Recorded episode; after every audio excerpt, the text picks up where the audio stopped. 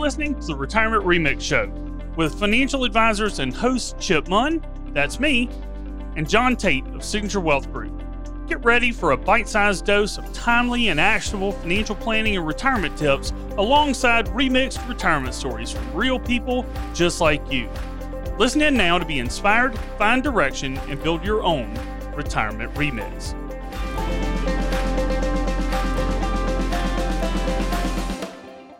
Jon Tait, what's up, man? Chip Munn. I don't know about you, but I feel a little bit like I've been through the kicking machine a couple times at the state fair. Yeah. When was the last time you went to the state fair? Ooh, that's a good question. State fair? Uh, man, I'd have been a kid. So, county fair. Yeah, I've done the county fair, but I will say this not the fair, but did go to an amusement park this past weekend for the first time in forever. And so it is incredible to feel like we're headed back towards, I don't know that there is a normal. So what I'm going to say is back towards what normal used to be. What specific amusements did you treat yourself to while you were at this park? So we did Universal Studios. That's kind of our place because my boys are a little older. So Mickey doesn't have the appeal that he once did. And so Trish and I and the boys went down to Orlando, did Universal Studios. They have a lot of whether it is Bart Simpson or Harry Potter, things that again older boys in particular seem to be eh, they could find some stuff that they could do. And then we also went to the Kennedy Space Center, uh, which I was surprised at how much my kids, again, 14 to now today, 22, how much they liked it and how much they got from it. I expected a lot more pushback, but it was Trish's birthday. And so she was queen for the eh, queen every day. But in particular, she also that day got to pick where we went while we were in Orlando and pleasantly surprised. It's always good to pleasantly surprise your family and to be pleasantly surprised by them. And I can tell you, as a father of four now teenage boys, most of the surprises are to the downside. You know what I'm saying? So it's just one of those things. But it was neat. And yet, one of the things, Jon, that I found cool is just incredibly inspired by President Kennedy's speech. We choose to go to the moon not because it is easy, but because it is hard.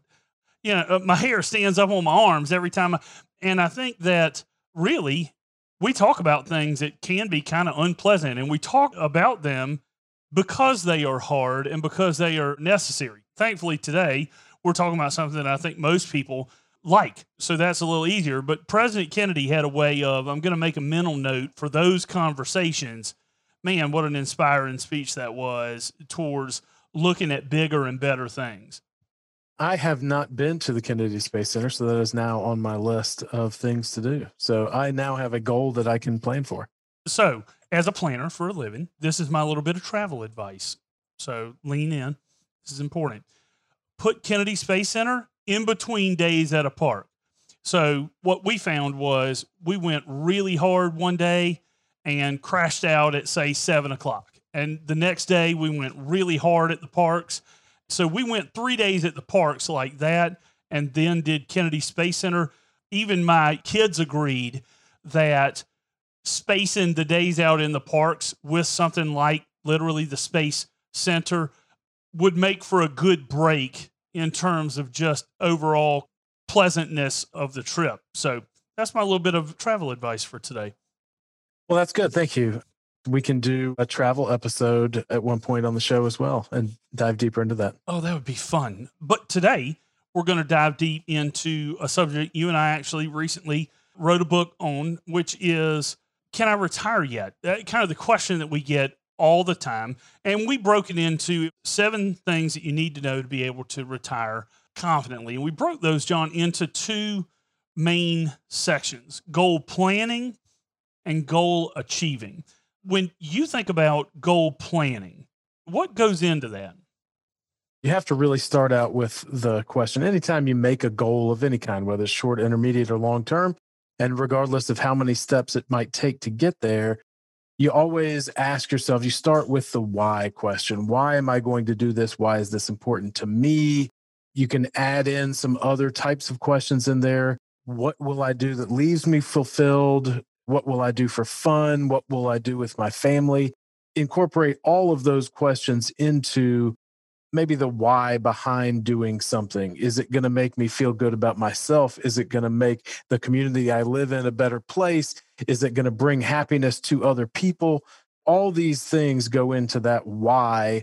And that why helps you create all the goals and the different steps that you lay out for yourself as achievable goals over your lifetime. And that's extremely important when you go into a time of that we talked about last time is a time of change where you go from doing certain things in your life, having certain responsibilities to creating your responsibilities for yourself. And they might vary by day, by week, by month, but you want to create things that are important to yourself to continue that type of motivation to keep you going, to keep you feeling fulfilled and feeling happy and encouraged to continue to do things on a daily basis and get away from that sedentary lifestyle that we also talked about in the last show.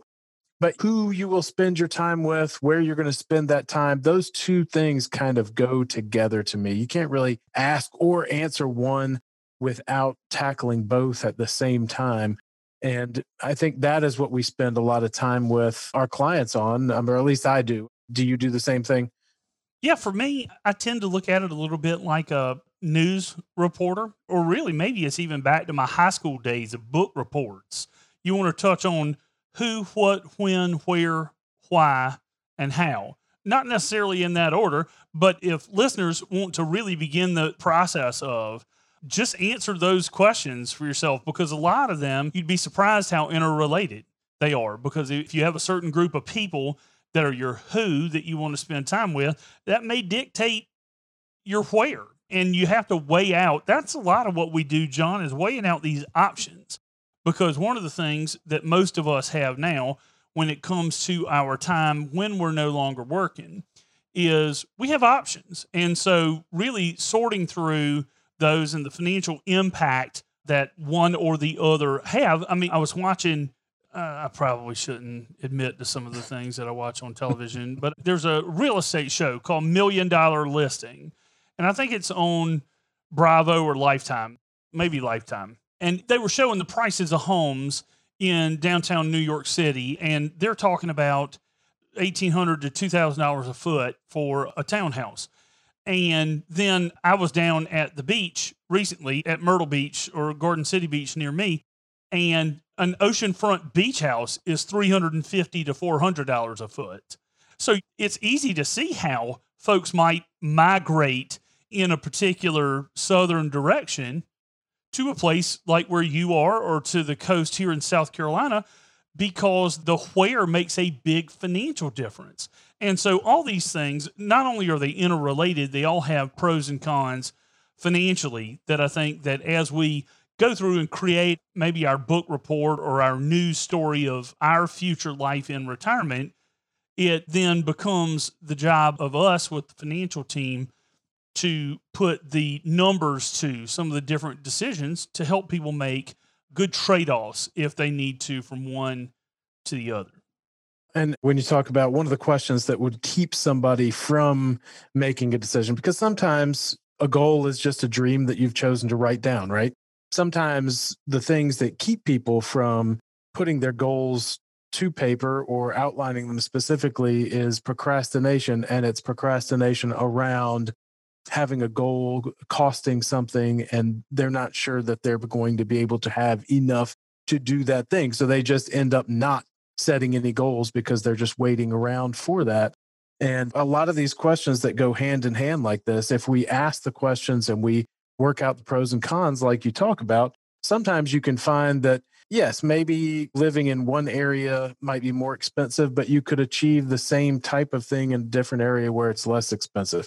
And so those are the kinds of things we can help people with in answering because we've got so many different people asking us the same questions and each one of their lives have different aspects to them that shape them in a different way and we can use that experience to help others and i think that's what is important to our clients when they come to us and talk about these goals and try to put these goals to paper so that they can then become achievable and so we've got seven things that we can use to retire confidently in two sections. We've got the section that's goal planning that we just went through, and then we've got goal achieving. And that usually starts with the question of how close am I to achieving my goal?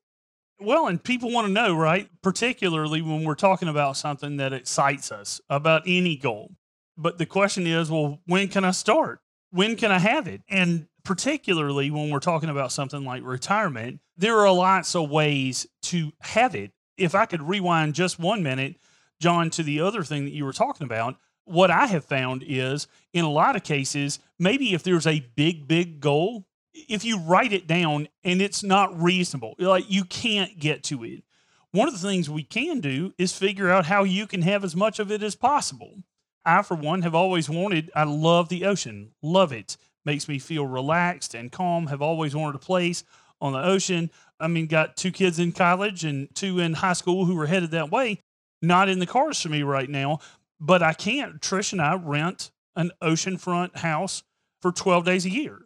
So every 90 days, we have three nights at the same place and we call it our beach house because I know where all the stuff is. When I walk in, my phone automatically gets onto the internet. I mean, I'm home. And so that's a way of having it without having to own it. And so in a lot of cases, that's part of what we do is we've tried really hard to make it 20 years of experience, not 1 year of experience 20 times, taking and accumulating these things. And when we get to achievement, Jon, I think that the two big questions end up being, or, or there are several, I guess, but a part of that, how close am I? Also, another part of that is how long will it last? And so I see a big issue with people having a hard time with the idea of spending money. They've saved it all this time, and it's really hard to flip that switch. And I think that part of it has to do with wanting to make sure it's going to last long enough. Right. And it's different. And some people flip that switch and they just think they can spend whatever they want because they've spent their entire life up to this point saving for the spending part. And so some people end up starting off spending too much and we try to pull in the reins a little bit and then others don't want to spend anything because they're like you said afraid that it might not last as long as they want it to.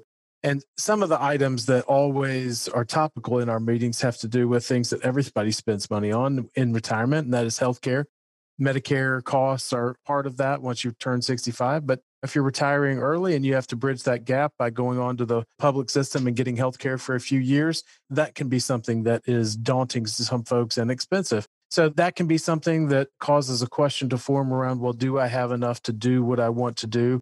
Taxes are always something that are topical because not only are they always changing, but they are different for everybody because everybody has saved their money in a different way. Some paid taxes early on and put money into something like a Roth and some deferred taxes because that was better for them. And so now when they take the money out, they're faced with a tax bill of some kind. And so that is nobody likes to pay taxes, but that's one of the certainties, I guess, that we know. And then cost of care if you become sick. That is something in the long term care arena that can be expensive, that has kept people from doing the things that they wanted to do or what they planned to do, or it has kept them from achieving some of the goals that they outlined earlier on. And so those are things that we always tackle as well and questions around that. So over time, things become more expensive. And so it's our job to figure out ways to help people take the money that they've saved, that they've grown, that they've added to for decades, and stretch that as far as we possibly can with the idea that we're going to have to spend more over time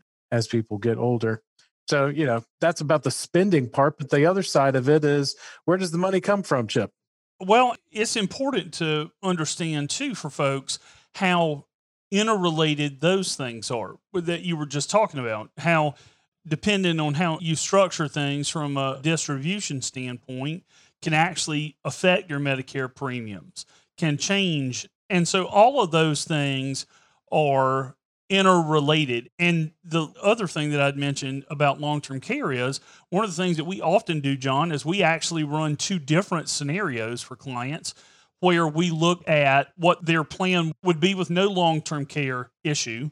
Then we run it as if one or both of the folks that we're planning for have a long term care issue. And then sometimes a third of what if we had a long term care issue, but part of the expense that we incurred for a period of time now was for, in one way, shape, or form, long term care insurance So what if we added an expense? So we're spending more along and along, but that was for covering. And so we can look at that confidence number we talked about before and see how the different scenarios change. And that makes it easier to understand. But the other part, as you mentioned, is getting into where will the money come from. And so we touched on this some last time, I think. Most people have at least one stable source of income, and that's Social Security. That's kind of the foundational piece for most people. And we talked a lot about Social Security and kind of how it worked in, in the last couple of episodes, but it's usually the first piece. Then, if we have a separate, stable, whether it's a pension or some sort of defined benefit from a company that folks have worked for, then that becomes part of the income. And then after that, it becomes supplemental to those things. So let's say that you need $5,000 a month in income and you're going to get 2000 from social security, 1000 from a pension, then that last $2000 has to come from other places and that can be retirement plans, it can be after tax accumulated, it can be from an inheritance, a sale of a business, all kinds of things. But where the money comes from is important, particularly in how it's taxed from a distribution standpoint. Most people want to get as much spendable income as possible while paying as little taxes as possible. And that's one of those things that requires a lot of planning and making sure that you're matching up one, the goal with how it is that you're actually trying to achieve them. So, Jon, when we look at all these things, from your standpoint, why does it even matter? Why is this important? It's important because a lot of the people that come into our office, they want to use the period of their life, if we're not going to call it retirement, but the period of living in a different way than the previous several decades. They want to have a separate identity, if you will, in their working life and their life after work. And that takes a plan and it takes money to do the things you want to do and it takes someone and a team built around you, a support group, if you will, to help you look at all the different angles and answer all the different questions. But really, what you want to do is arrange your life and your finances in a way that makes the transition possible from one to the other. You want to do what makes you happy. Ideally, we'd all like to do what makes us happy every step of the way throughout our entire lives. For some people, that is an actuality. For others, not so much. And who am I to say that I don't have a little bit of discomfort, you know, on a daily or a weekly basis? I mean, not when we're doing the podcast, obviously, but I mean, we all have a little pain that makes the pleasure better, but ultimately we want to do what makes us happy. And in some cases, in order to make those decisions, we have to figure out what do we want to keep and what we're willing to give up in order to live a different life in retirement. And we can generate some income with enjoyable work. We can keep working. We can maintain close friendships, or we can decide to keep some educational aspect of our life. We can learn things either by taking classes or by doing things with groups that allow us to learn things that we wouldn't have learned otherwise while we were working and figure out what we want to keep, what we hold dear. And then we decide what we might need to give up in order to make some of these other things possible. Do we give up the big house? Do we downsize into something smaller? Do we get rid of some of the furniture, some of the other things that we've accumulated so far in our lives? Because at this point, they made sense before, but maybe they don't make all that much sense now. But going from a big house to a smaller house, there's less responsibility there. You can spend time doing other things rather than taking care of the property or the home that you used to have when you were working. You might give up a vacation home, or you might give up a bigger home and move into the home that you vacationed in for the majority of your life because maybe now you want to live where you played earlier on in your life now that you can do whatever you want to do.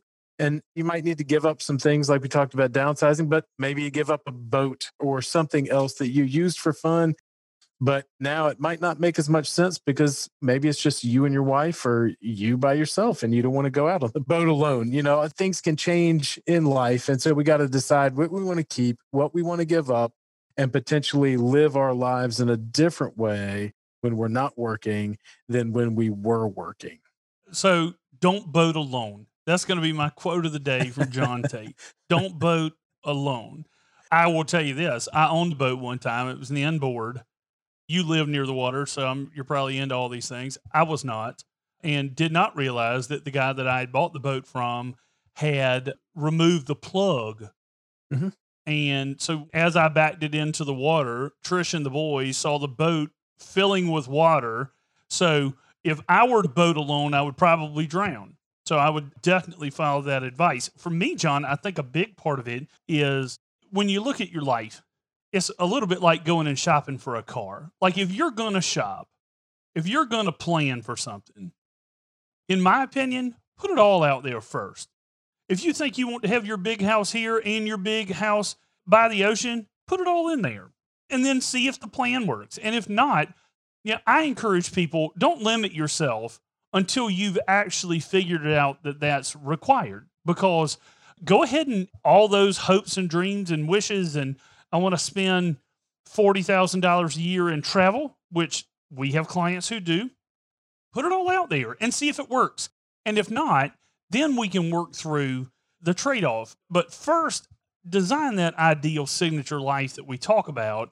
And then if you have to make concessions, then make them in an educated fashion to where you end up in a place where you're truly as satisfied as you can be because everything really is a trade off. Everything but boating alone. No, I agree with that. And when we moved to North Carolina, my dad brought along his duck boat with him, which was an aluminum boat with a small motor on the back. And he thought he could just take that out in the intercoastal like he did on the lakes in Arkansas when we lived there. And he did for a while. He found out that it was not as much fun as he thought it was going to be. But one of the things with the duck boat was that you had to put the, like you said, the plug in the back to keep the water out. And it seemed like about six times out of 10, we would get off the dock and we'd start going. We look back and the back was filling up with water. So the answer is once you've got people in the boat and you've already left the dock, the answer is you drive around in circles, and the faster you go in circles, it drains the water out of the back, and then you put the plug in, then you can go. So I guess the moral of the story there is sometimes you have to go around in circles before you can head out on your charted course.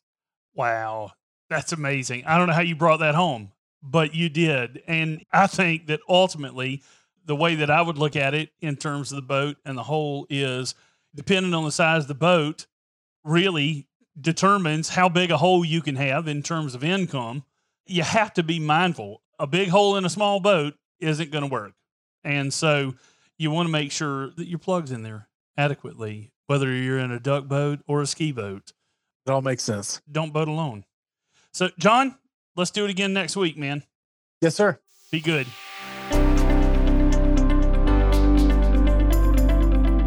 There we have it, another great episode. If you'd like to continue the conversation, here are four ways that we can help. First, complete the Retirement Success Scorecard to discover whether or not you're on track to a successful retirement on your terms. You can find this at signaturewealth.com slash scorecard. Second, get a complimentary copy of my book, The Retirement Remix. Whether you're interested in real life retirement stories and inspiration from others like you, or you want to learn more about Medicare and Social Security, it's all in there. Go to theretirementremix.com to grab your copy. Third, listen in on bi weekly office hours with our team. We host live virtual office hours to share new investment and planning information and answer your money, markets, and retirement questions. Find the details to join us at signaturewealth.com slash office hours. And fourth, schedule a complimentary strategy call with one of our advisors to make sure you're on track toward your ideal retirement. Go to signaturewealth.com and select the Signature Wealth office closest to you. We'll be back here next week for more on the Retirement Remix. Be sure to subscribe on iTunes or anywhere you listen to podcasts so you never miss an episode.